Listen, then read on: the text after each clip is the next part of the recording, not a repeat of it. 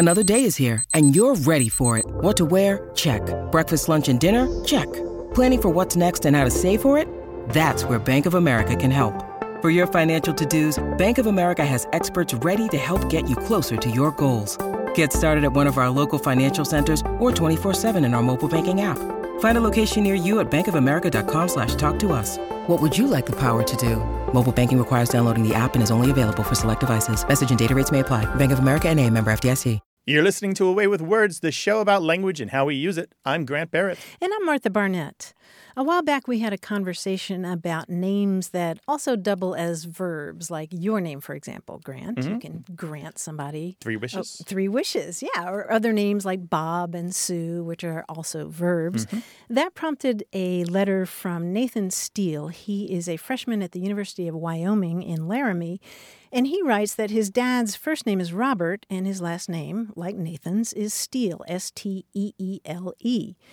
He says, When my dad was still a baby, my grandmother took him to the supermarket, and as she was there, a woman asked my grandmother what her son's name was. My grandmother told the woman his name was Rob Steele, to which the woman sarcastically replied, Well, what's his middle name? Plunder?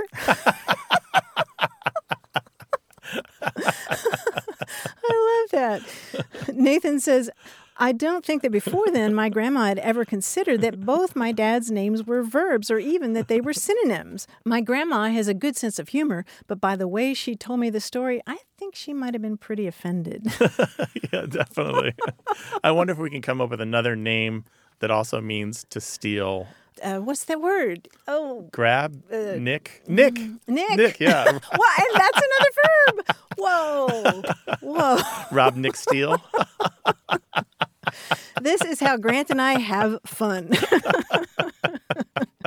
Nathan, thank you for that email. We really appreciate it. We love your stories about your names. Keep them coming. 877 929 9673. Email words at waywordradio.org or tell us on Twitter at W A Y W O R D. Hello, you have a way with words. Hi there. This is Jamie Morby from Calais, Vermont. Hello, Jamie. Welcome to the show. Hi there. I had a interesting and rather unpleasant experience a few weeks back that brought up a question about an expression I use. I was going to bed one evening and I felt slash heard a bug of some kind fly and crawl into my ear. And it buzzed around in my ear for probably 20 minutes or half an hour and then stopped buzzing. Um, and so I thought it had flown out, but in the morning I could still feel it. So I went into a doctor and I had it removed, and sure enough, it was a little tiny black fly of some sort. After I had it removed, it got me thinking of an expression that I use fairly regularly that I'm going to put a bug in your ear about something. I might say it if I'm working on a community project and I want somebody's help with it. I say, oh, I'm just going to put a little bug in your ear about a project I'm working on. See if you're interested.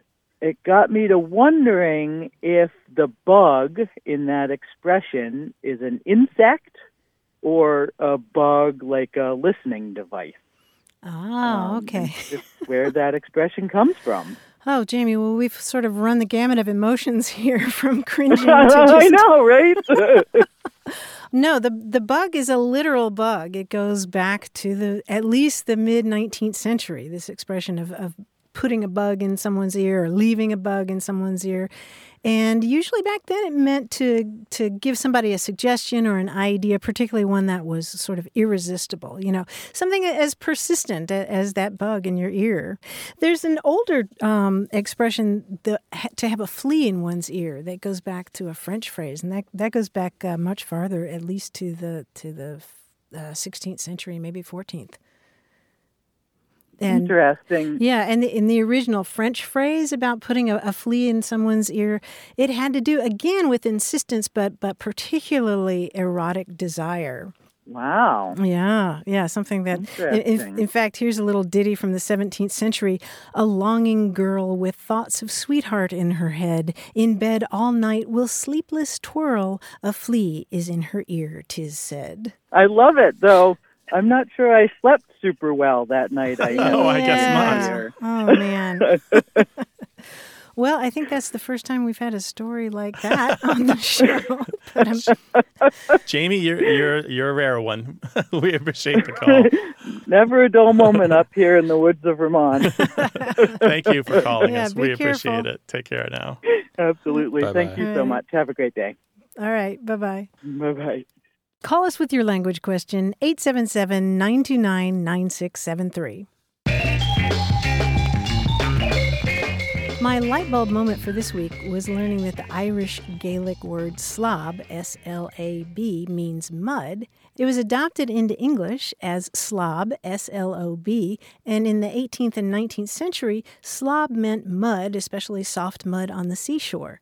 And the name for this oozy, muddy land was later applied to people who were untidy or dull or lazy. Slob. So the original Irish Gaelic word is what? slob, S L A B. And it meant It meant ooze or mud. interesting. Nice. I didn't know that. How about that? That's my light bulb moment for the Light week. bulb moment. That's a great one. Talk to us on Twitter. W A Y W O R D. Hello, you have a way with words. Hey, how are you doing? This is Bill Underwood uh, from Fishers, Indiana. Welcome, Bill. What can we do for you? Well, I was listening to your show and I, I came up with a word. I was uh, in South Africa a few years ago working for equipment manufacturers, helping them open up new markets across Africa and the Middle East and Latin America. And on my first trip to South Africa, my contact there at the end of the uh, the day after I demonstrated the television transmitters we were talking about said he would like to have dinner with me so that he could discuss a scheme that he thought would benefit him and me mutually. And of course, I was taken aback because the first thing I thought was he wanted to involve me in some sort of nefarious plan of his Sure. that involved something illegal because that's what I thought of when I heard scheme. And of course, it wasn't until after we had dinner and I found out what he really wanted to talk about. I sort of used context clues, if you will, and found out that for him, scheme just meant a plan, Yeah. Not something nefarious. So we didn't say it with an evil laugh or anything like that. Rubbing like his hands together.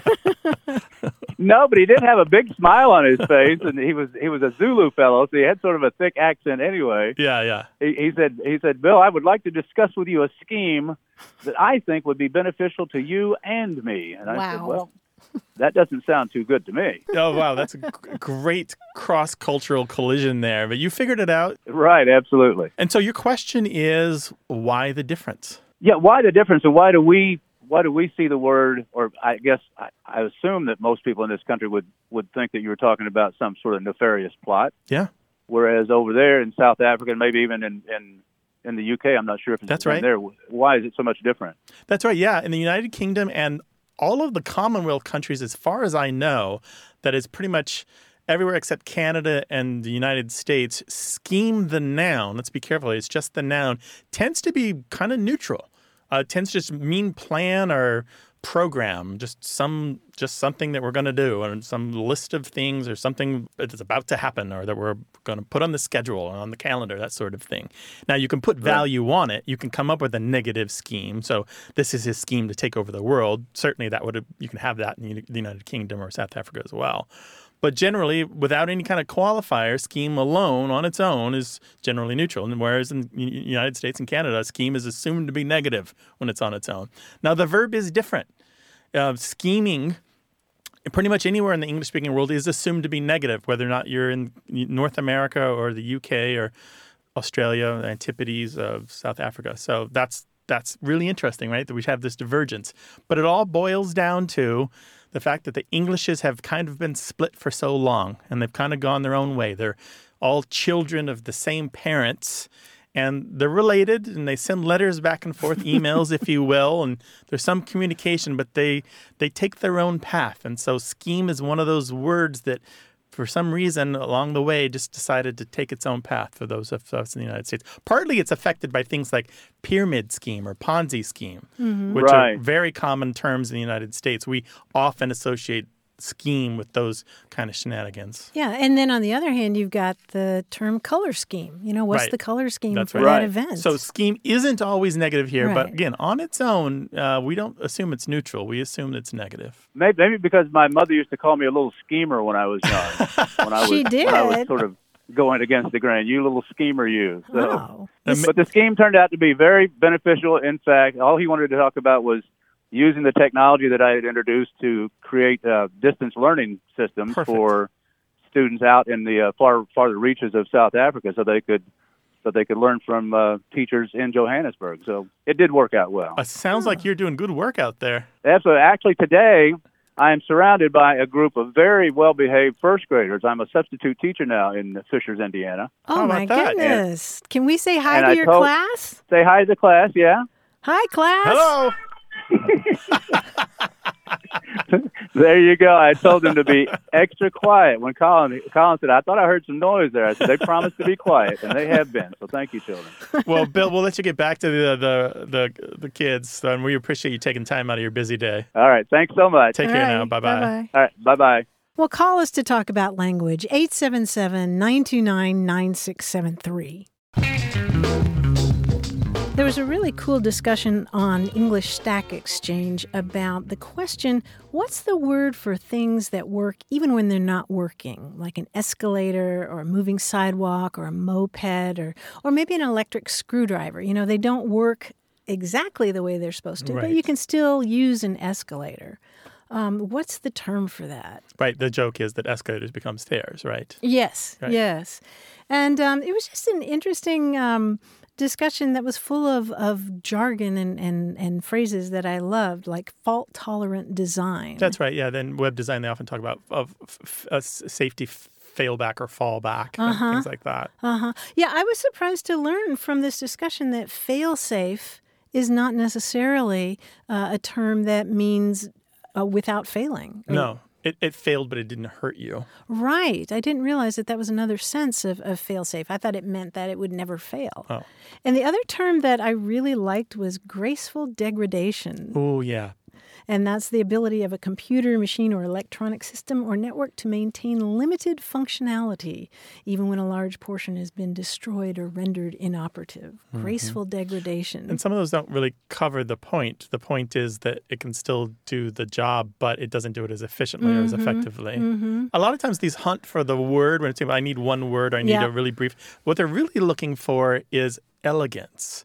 They want something that sticks. Yes. Mm-hmm. They don't want jargon. They don't want because there might be a perfectly serviceable word, but like it's boring or it just sounds like a something that you would get out of a business journal and not something you'd use every day, like in the kitchen. yeah, elegance is a good word. I always think of it as poetry. you Mm, know, yeah, something something that's really- poetic, right? Yeah, and I think graceful degradation, I don't know, that should be in a poem Maybe, but degradation's got that Latin feeling to it, and sometimes is a strike against a word. I think graceful Maybe. degradation. Well, if you've got a word for that, what is a word from your reading or something that you found that can apply to a tool or a device that still works for its purpose, even though it's broken? 877 929 9673.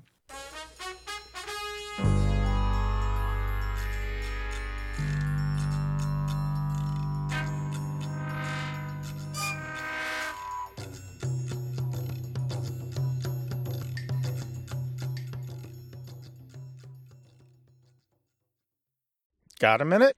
We need your help. Head over to gum.fm slash words and share your thoughts in our quick survey. Your feedback matters. It's the backbone of our show's success. Thanks for making our show even more successful. That's gum.fm slash W O R D S. Thank you. You're listening to A Way with Words, the show about language and how we use it. I'm Martha Barnette. And I'm Grant Barrett, and here he is, our quiz guy, John Chaneski. Hi, John. Hi, Grant. Hi, Martha. Here I am. And here is a quiz I have for you guys. Now, if you're the kind of person who has a favorite crossword constructor, chances are you also have a favorite crossword clue. A clue you've come across that you find to be particularly clever. Now, for example, my favorite go to clue has always been first place. Four letters, a four letter answer. Do you know what that one is? First place? First place, four First letters. place, four letters, yeah. As a preacher's kid, I think I can guess. Yeah, what do you got? How about Eden? Eden, correct, right. The first place as was Eden's, so to speak. Yeah, that's one of my favorites, a standard clue that I always use as an example when I give you these, some favorite crossword clues. Now, if you need a couple of letters to get the answers, that's perfectly fine. I'll tell you what I have filled in already. Here we go. Here's the first one Leaves home. Four letters. So is it a home for leaves, like the leaves that come off of trees? That's what I'm guessing. Tree is the answer. Yes, very good. I'll Oh. fill, I'll fill that one in. Very nice. Here's a three letter three letter answer. John to Ringo. John to Ringo. John to Ringo. Um, so it is the Beatles, something with the Beatles? Well, the Ringo is, yeah. Oh, so oh, so oh, so it's not so it's the bathroom. It's not the it's not the musician, right? Three letters. so it's Lou, L O O. Lou, yes, p- perfect, very nice. That's a that's a classic Merl Reagle. We loved Merl. Oh, Rip Merl. Yeah. Here's another one from Merl Reagle, by the way. Four letters. The reason crows are noisy. Because. Cause, yes, that's right. Very Cause. good. Here's one from Amy Lucido of the American Values Club crossword. It's less rich than the 1%. Four letters. Skim. yeah. Skim milk. Skim is skim is correct. Good. Here's one from Stan Newman. It brings out the child in you. Five letters. Uh. Obstetrician. You're getting close. It's- oh, It's not doctor? No. how about uh, doula? Doctor is six. Du- What'd you get? Doula, great. Doula is good, but it's this is an, an it. It's not a person. Um, It's just it's a concept. It brings up labor. Labor Oh, is correct. nice, Nicely done. nice. Good. Uh, finally, here's the last one. I'm not sure who this is from. I'm sorry to say. The answer is six letters and then seven letters, and it's play with your food.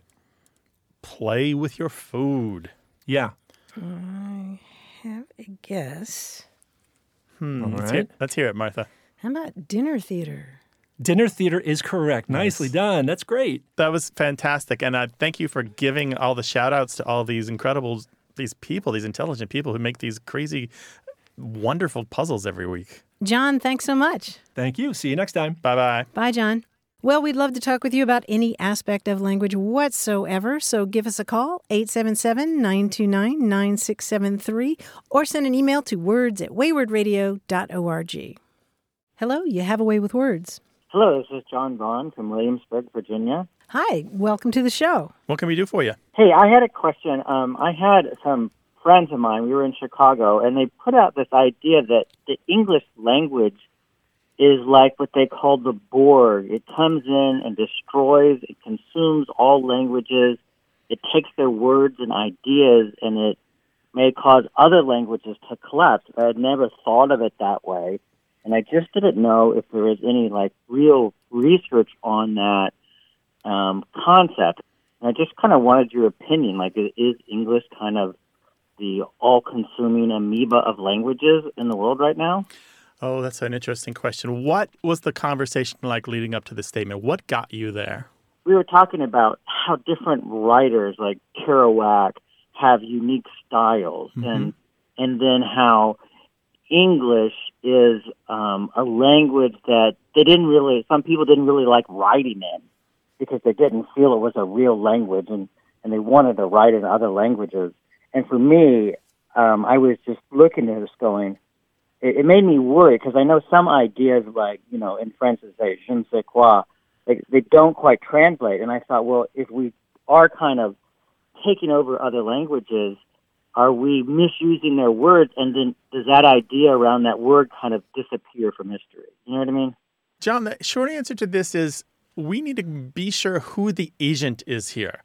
Who is doing the action? And English isn't doing the action here. English isn't the verb in this story. It's not the protagonist here or the antagonist. What we're talking about here is by happenstance of history, English has been used by two powerful nations in a row. First, the British Empire, and then the United States, one right after the other with some overlap. And the British controlled large portions of the world, huge amounts of territory, lots of natural resources, many millions of people. And then the Americans are, did it and are still doing it. Lots of financial resources, lots of political power, lots of financial power. And this is the re- reason that English is, is permeated so many corners of the world. That's the main reason that English is like it is today, and why why it just seems to be infiltrating uh, French and Danish and a lot of mm. languages that you didn't mention. Now, the reason that English has so much, so much vocabulary is another whole different set of responsibilities. English itself is an agglomeration of a different conquering forces that happened over many thousands of years from the Proto-Indo-European, uh, whatever culture it was that created that language, and the Proto-Germanic and the Norse when they came into the British Isles, and the, the Normans and the different forces that came together to um, that each of them brought their language and put their stamp on what we what we speak now, the English that we have now, and so each of these had their own different version of a language that that changed what we speak. So the problem that I'm having with what you're saying is who is the we? You know, what is the we here? What is the who is the No, who's doing the work? You're absolutely right because I was personifying it as it's the language's actual problem. It's the structure of English Yeah. that makes it dominate and terrorize the other language. So let's just talk for a second before the British became a world power. English was already a kind of a mutt language, had already had a lot of different features from French and the the different Germanic varieties and some Celtic features in there. And it was already this really interesting hybrid that had kind of simplified and lost some of the features that the other Germanic languages had that made it easier to learn, but it still didn't mean that anybody was more likely to pick it up than any other languages. The reason it was widely learned after a while is because the British and their sea power started taking over large portions of the world and started taking on a lot of natural resources and started becoming very wealthy. And that's the reason that English spread. It could have just remained this tiny little language spoken in just these few isles if it wasn't for the power of the British Navy. That's it. That's really good at where, where it could have just stayed. So it's politics rather than anything inherent Yeah. in the language Absolutely, itself. yeah. There's nothing special about English that, that meant that it was going to be spoken by this many people and, and then start to have its words pop up in all these languages around the world. Okay, well, thank thank you for the, your um, perspective. I guess that makes sense. So I'll um, I won't feel so guilty when I speak it. Appreciate the call. John, thanks so much for calling. Take care. 877 929 9673.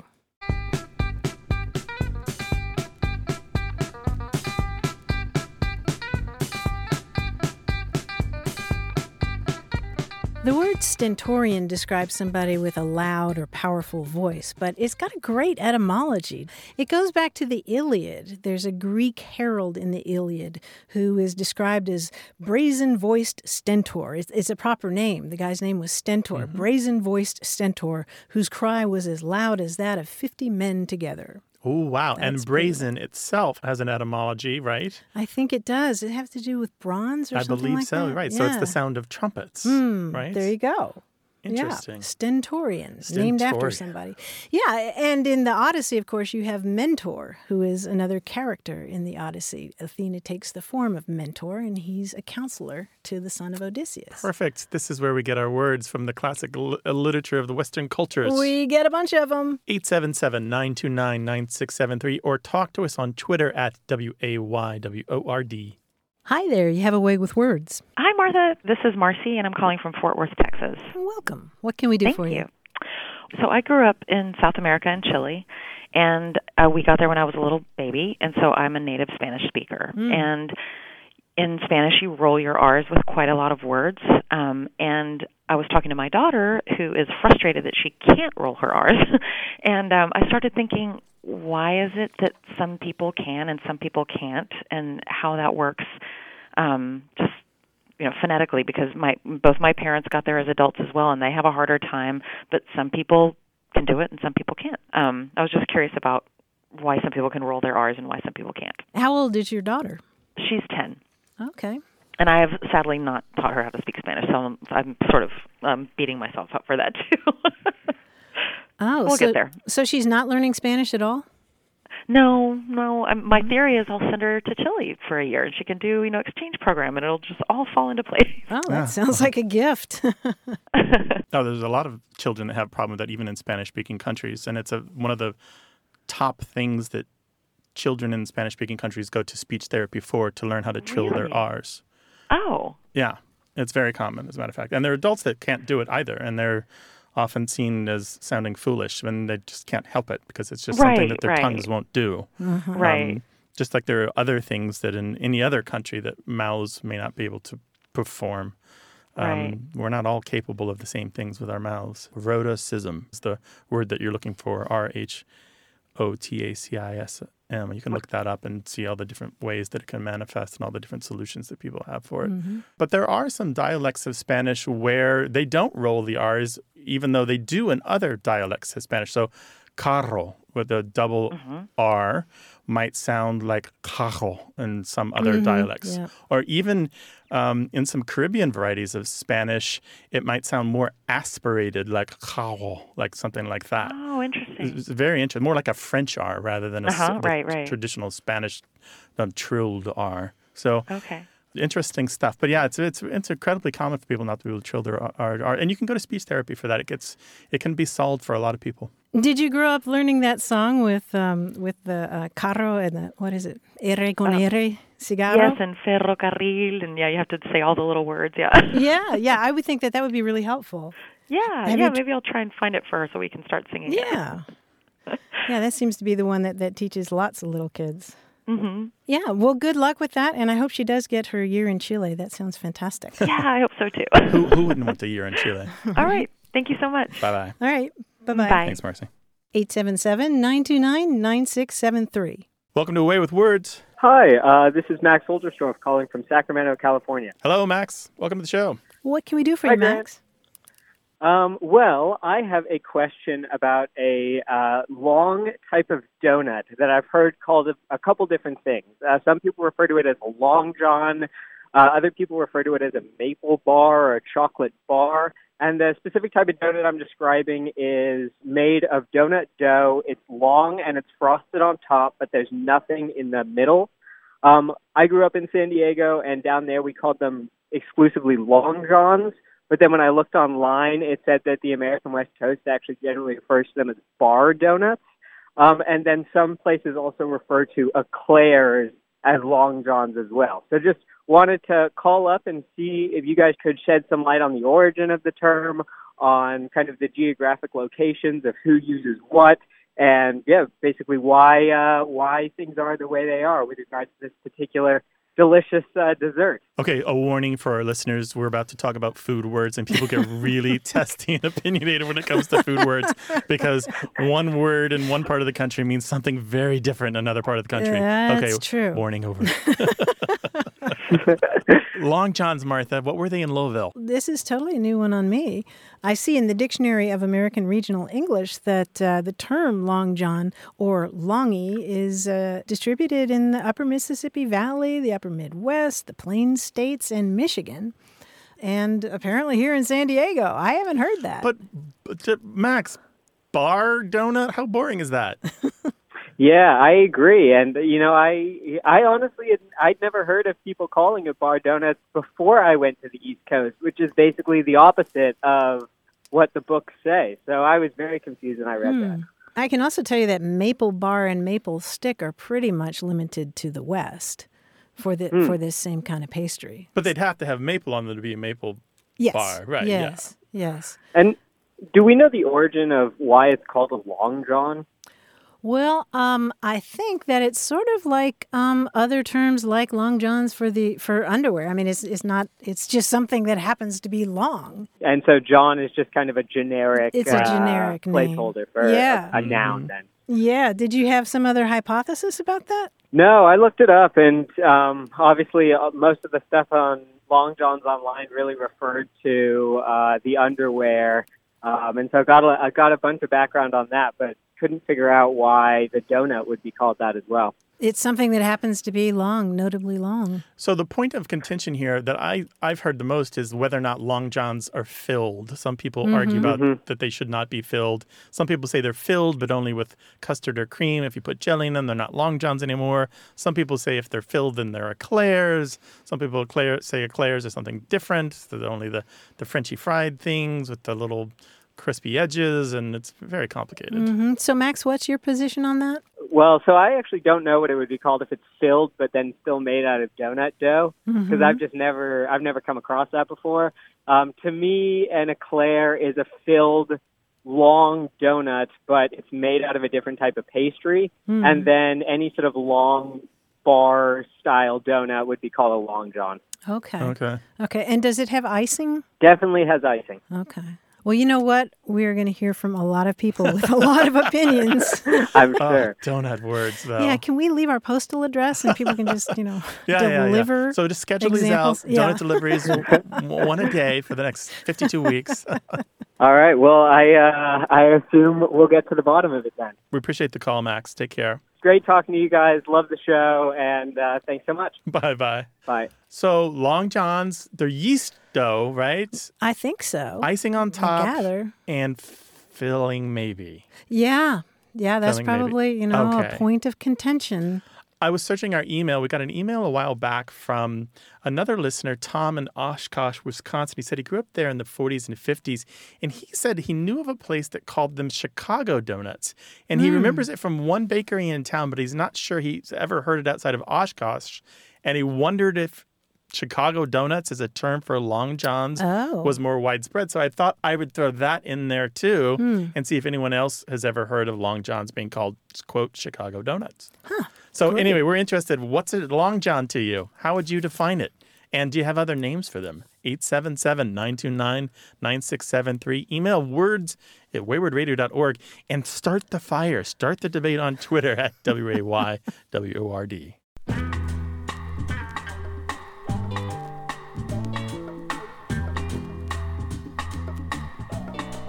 I came across an intriguing use of the word stranger. I did not know that stranger could apply to a tea leaf floating in your cup of tea. I had heard that, but it has been Of a really long time. No, a really long. I think I learned that from like, was it a Dorothy L. Sayers novel or something? I think there was somebody getting a reading in some mystery novel when I was uh, much younger. Oh, that's I don't so know. wonderful. Yeah, That's great. I don't know. Of course, then I went and read a whole lot about um, tea and Mm-hmm. superstitions involving tea, and and the phrase "Shall I be mother?" Do you know this one? No, This this is a saying that apparently the British say um, when they're offering to pour tea. Shall I be mother? So is, is this uh from when you played house as yes, kids? and you apparently so. put out the child's tea sets and shall I be mother? Yes, I mean there are different superstitions involving that. Nice. But uh, I, I ended up um, on YouTube looking at a clip from The Iron Lady with Meryl Streep, Mm-hmm. and she's sort of dressing down an American diplomat, and then she stands up and says, "Shall I be mother?" and the diplomat is looking at her like, Like, what? What are you then she saying, says, "Tea. Uncouth Americans, they understand nothing. Shall I be mother?" 877 929 9673.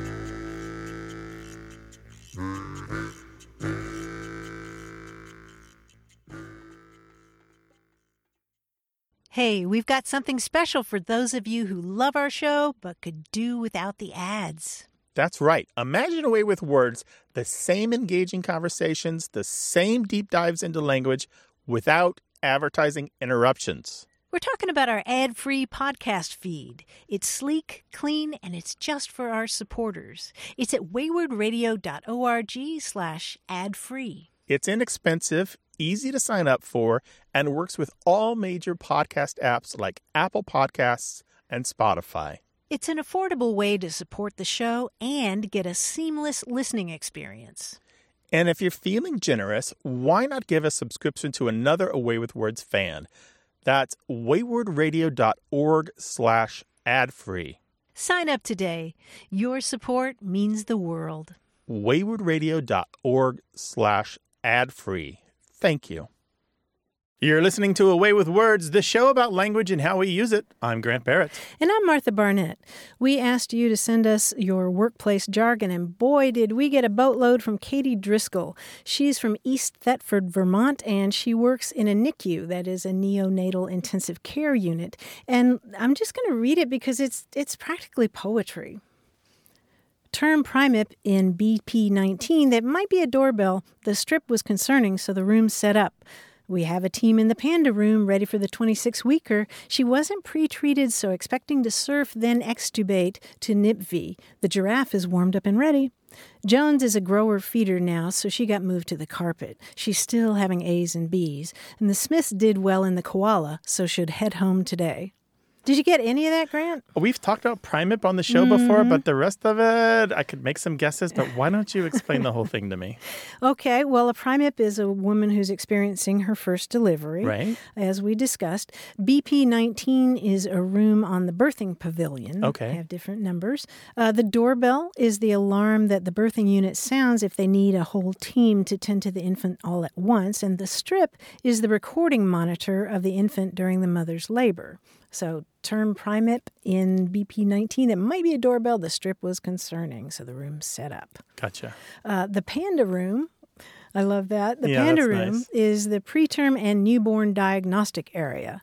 Uh, it's an acronym, Right. and it's the place where you assess and stabilize an infant that more than likely will need to be in- admitted to the NICU. Katie says, We used to call it the resuscitation room until a parent pointed out how scary it sounded. And the giraffe is a bed that maintains a specific heat and humidity for the infant, and that is a brand name, giraffe. And that shift report also included the expression surfing and extubating to NIPV. That means placing a breathing tube, instilling a surfactant into the lungs. That's a substance that helps the lungs work better. And then removing the breathing tube. NIPV is non invasive positive pressure ventilation. And then later on, she's talking about Jones is a grower feeder now, so she got moved to the carpet. That means that it's a baby that still needs close monitoring, but is considered stable. And they may still have A's and B's, which is apnea and bradycardia. We mm-hmm. know apnea, Sure. difficulty breathing, and bradycardia is a slow heartbeat. And I thought this part about the carpet was really interesting, moving to the carpet, because the more unstable infants are cared for in a room with a tile floor. And when they become more stable and need less equipment, they're moved to another area that has carpeting.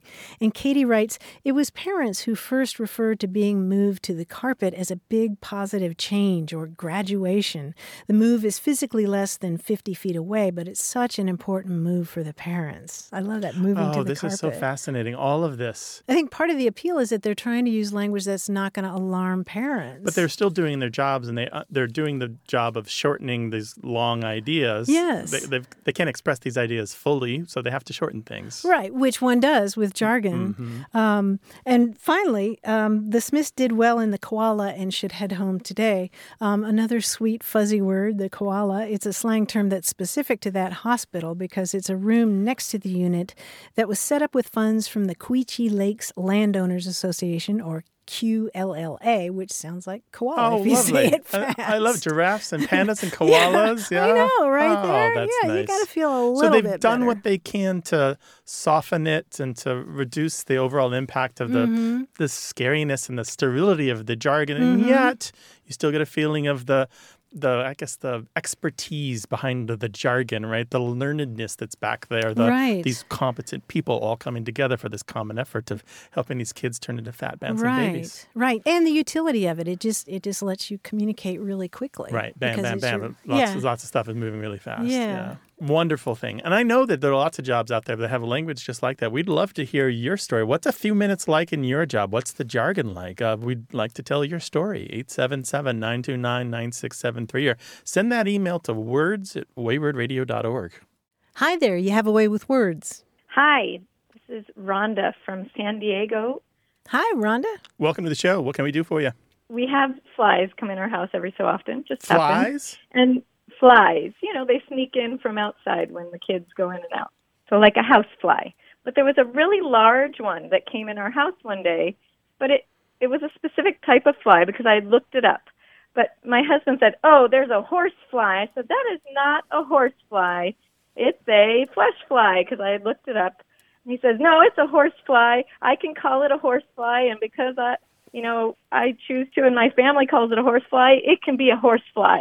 I said, "No, we need if we know the name, we need to call it by its regular name." So we decided we needed to call you and let us know if if our discussion was appropriate or not. Okay, this is a good question. So a fly came to the house. He called it a horsefly. Did he know that it was actually a flesh fly? he knew that it was a larger fly than like some of the smaller housefly types. Right. Uh-huh. What's a flesh fly? I don't know if everybody's seen them, depending on where you are in the world, but they're they're larger than like the normal little green-bodied house flies we have here in Southern California, and they have like gray striped bodies and red eyes. Okay, They're and- much larger and louder. So Okay, and Rhonda, do you relate to horse flies and flesh flies differently? I do. So I come from like a biology and animal husbandry background, and so I very much like in college working with farm animals know what a horsefly is because they are giant and they bite. Mhm. So for him to call this still kind of a, a housefly a horsefly, I was like, no way, Jose, that is not a horsefly. But So you've got this level of expertise that he wasn't respecting. yes. Okay, and it makes a difference because if it were a horsefly, you would want to avoid it because it might bite you. Oh, definitely, definitely, and they hurt. But the flesh flies, they go only go after dead animals or open wounds, right? Right, right. Okay. They eat dead things. Dead So, things. yes. Yeah. Okay. So, but he he did he want to stick to his guns just because he didn't like being told what to do and what to say? Um, it may have been partially that. I don't know. He he even brought it up like again when we were discussing this, and so that's why we were like, we need to call Grant and Martha. Oh, Here's where we are. Oh, it's it's it's a little complicated. The simple fact is, if you know the name of it, you call the name of it. But All right. I'm gonna give you. A, I'm gonna give him a little tiny out. Martha, what do you think? You know what? I think I call any large fly a horse fly, sort of like I call any large pill a horse pill. Mm. It's just like I call any dog a pup or a pupper. Yeah. Yes, I- I yeah. get that. So I don't know that I would feel that strongly ab- about it. I mean, th- I'm learning about flesh flies as we speak. Okay. Okay. Now I, grew didn't know. I grew up part of my childhood in the country and knew something about horse flies coming into this conversation. Flesh flies I only know from reading, and I think maybe the James Herriot books about the veterinarians in in the Yorkshire in the UK, but they call them different things there. But um Yeah. I'm thinking about this and I'm thinking if you know a term that's specific and somebody else has kind of nudged you in the right direction, why not go for it?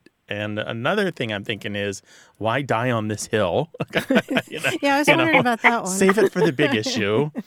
And the third thing I'm thinking, though, is linguistic or actually lexical. Um, these common names for creatures really tend to be very broad. There are a lot of different critters that get the name housefly. Most of them are under one family, but there are a lot of different kinds of horsefly, just like there are a lot of different kinds of flesh fly, most of them under one family. But they refer to a lot of different kinds of animals. So I'm just thinking about how broad a term horsefly can be to refer to a lot of different critters of a lot of different sizes and colors and descriptions. Yeah. Have you all thought about using the scientific names for these insects? Right? That's Go what to- he brought up. He's like, but you don't use the Latin for it, Rhonda. So, yeah, right. How dare you? but you're saying we know what it is, so why not call it what it is? right. And just especially since we have young children, I want them to know the right thing. Like I come from animal care, I want them to understand what the different creatures are. So Mhm. if we know what it is, let's call it what it is. Yeah. Oh. Flesh fly is kind of gross to say. It is, Yeah. But it's kind of fun too. I think overall here, I'm thinking once you let him know that there was a better term for it and you reminded him there was a better term for it, he should have just gone with the easy answers and, oh, yeah, flesh fly. And then you all could have moved on and had your day. Yeah, and taught your That's kids right. that. He, he should he should listen and learn and move on, right? But That's the saved the, answer. energy, the saved the fighting energy for something else bigger later, something more important. That that family fighting energy has to be conserved for real issues. I don't know. Maybe they should die on that particular hill and forget the other. Well, it's true. Sometimes we have the we have these small proxies, like who gets the newspaper first on Sundays, right? Right. We fight over that instead of the real big thing, like who's going to be responsible for taking the car in for repair. So, Rhonda, have we satisfied you? I think so. I, I think I've heard that he should have listened to me. We hear what we want. Yes. no, but that's true. I think I think he should have. I think he should have used the specific term anyway if he knew it. And then when you gave him, reminded him of the better term, he probably should have latched onto it. Yes. but anyway, thank you for, for Yeah, sure. chatting Thanks for it out calling. with. Take care now. Bye. Bye Bye, bye. Rhonda. 877 929 9673. Email words at waywordradio.org. Hello, you have a way with words. Hello, how are you guys doing? I am calling from uh, Houston. My name is Sayed, What can we help you with, Syed? I have recently moved to the States. It's about two years. But since I've been here, what I do when I talk to somebody, if I'm, for example, talking about my father, I would mix up the genders. I would say she instead of he.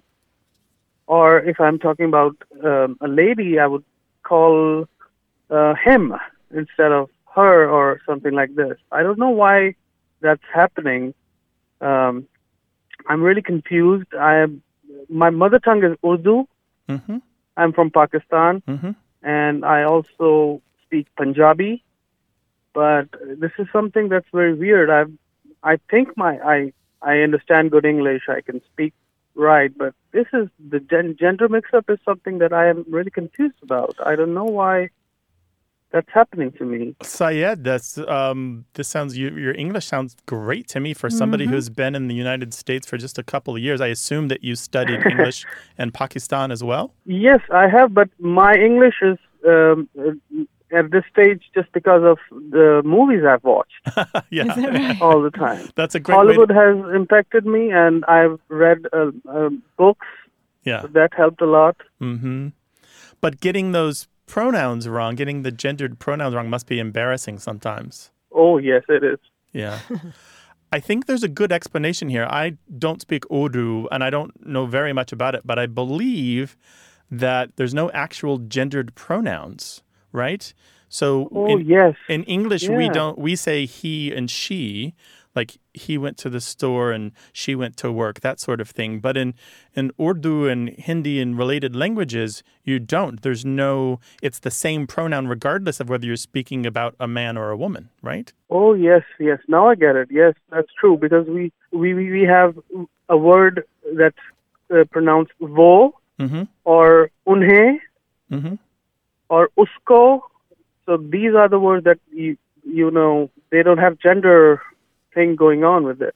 Right. You might have grammatical gender, but it's not it's not actual gender. It's not actually Yeah. referring to a man or actually referring to a woman. And so it's hard to make that move where you now have to think about this information in a new language and be conscious of that. I know that when uh, English speakers then go to other countries where we have to uh, do things like think about um, uh, I'm thinking about different cases, for example, attached to verbs where we have to think about location when we're conjugating verbs, like where a thing is in order to come up with the proper conjugation verb. Our minds are blown because ordinarily in English we don't have to think about location when we conjugate a verb. It's just very Yeah, difficult for yeah. us. Yeah, or just matching the gender of an adjective to a noun. Yeah, the grammatical gender, not the Yeah, actual human right. gender, not the Right. male female gender. Yeah. Um, so very. So that's that's a very understand. Actually, it's an incredibly common mistake for people who speak Urdu or Oh, Hindi. okay. Yeah. I didn't know that. Yeah, it's it's very Because- common, and the only way out of it is practice. I'm afraid. Yeah, well, I've been practicing for two years now. You sound really, Uh, you sound very good to me. Yeah, you sound great. Yeah. Well, the other thing was that you know when I'm listening to somebody, I have to translate it into Urdu hmm and then understand it and then speak it out in English and translate it again. But I've gotten over that hmm a lot. But the gender thing was very confusing now, and I, that's a good explanation. Yeah. Well, it sounds like you're well on your way. Seriously, if you're in a, if you're in a retail Yeah. position where you're having conversations with English speakers all day long, you are in a perfect position to be very fluent in no time at all. You are. This is just the optimal situation for getting Mm, getting your English in order. a lot of practice. Yes, Right. exactly. Sayed, call Yes. us again in a couple years and let us know how it's going. All right. Oh, yeah. Thank you very much for your time, guys. Our pleasure. Take care. Bye bye. Bye bye. Bye. Well, we loved hearing Syed's story about language, and we'd love to hear your experiences with language. So give us a call, 877 929 9673, or send your questions and stories to words at waywordradio.org. Hello, you have a way with words. Hello, this is Don Thompson from Munday, Texas. All right. Well, Don from Munday, what can we do for you? I've heard this saying uh, a few times, and uh, always thought it was a great saying, and it said a lot. And the phrase was, uh, "You can put your boots in the oven, but that don't make them biscuits." and I just always thought that was a a great saying, and uh, not evidently not a lot of people have heard it. And I think I might have heard that a politician or some celebrity said it, but I was just wondering about the phrase and where it came from and who else might have said it. hmm And Don, what do you take that phrase to mean? To me, I think it means just, uh, uh, you know, you can call something whatever you want, but it is what it is, regardless of what you say. It's kind of like a, a rose by any other name. Yeah, that's You know, good. something like that. Yeah, this phrase has been floating around. The more common phrase that I've seen uh, is a version of, of of a saying that goes, "Just because a cat has kittens in the oven, that don't make them biscuits." I have not heard that one. It's just like you said. It's the ex post facto fallacy, right? Just because Yeah. something seems to have a causal relationship doesn't mean there is one. Yeah. So, the, so the Yeah, the more common version that I've heard, Grant, is is the one involving cats and kittens in the oven, which which is kind of plausible. You know, cats Mhm. look for some place to uh, to have their kittens. Although I did see a much earlier uh, version of this uh, back in 1895. Um, somebody was uh, writing in a magazine and was talking about um, an editor of the Louisville Journal, the town where I'm from, and they wrote, Does the editor of the Louisville Journal suppose that he is a true Yankee because he was born in New England? If a dog is born in an oven, is he bred? We can tell the editor that there are very few dogs, whether born in an oven or out of it, but are better bred than he is. Aha. Ah. Two kinds of bread. Oh, yeah. Yeah. Kind of a double-edged sword there. He's he was wielding. Yeah, exactly. But what was your version again with the boots? You can put your boots in the oven, but that don't make them biscuits. Truer words were never spoken on National Public Radio. I, I believe that's right. Thank you for calling, Don. We really appreciate it. Thank you. 877 929 9673. Thanks to senior producer Stephanie Levine, director Colin Tedeschi, editor Tim Felton, and production assistant Caitlin O'Connell. You can send us a message, subscribe to the podcast, get the newsletter, or catch up on hundreds of past episodes at waywordradio.org. Our toll free line is always open in the U.S. and Canada, 877 929 9673. Or send us your thoughts to words at waywordradio.org. A Way with Words is an independent production of Wayword Inc., a nonprofit supported by listeners and organizations who are changing the way the world talks about language. We're coming to you from the Recording Arts Center at Studio West in San Diego, California. Thanks for listening. I'm Grant Barrett. And I'm Martha Barnette. Until next time, goodbye. Bye.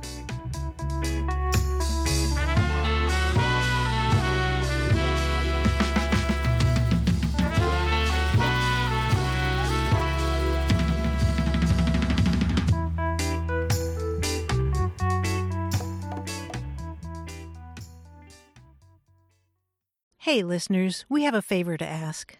We'd love for you to fill out our listener survey at gum.fm slash words. Your feedback is crucial. It's quick, and it helps us make our show even better. It shapes our show, helps us plan, and ensures we're bringing you the content you love. That's gum.fm slash W O R D S. Thanks for being a part of what we do. Thank you.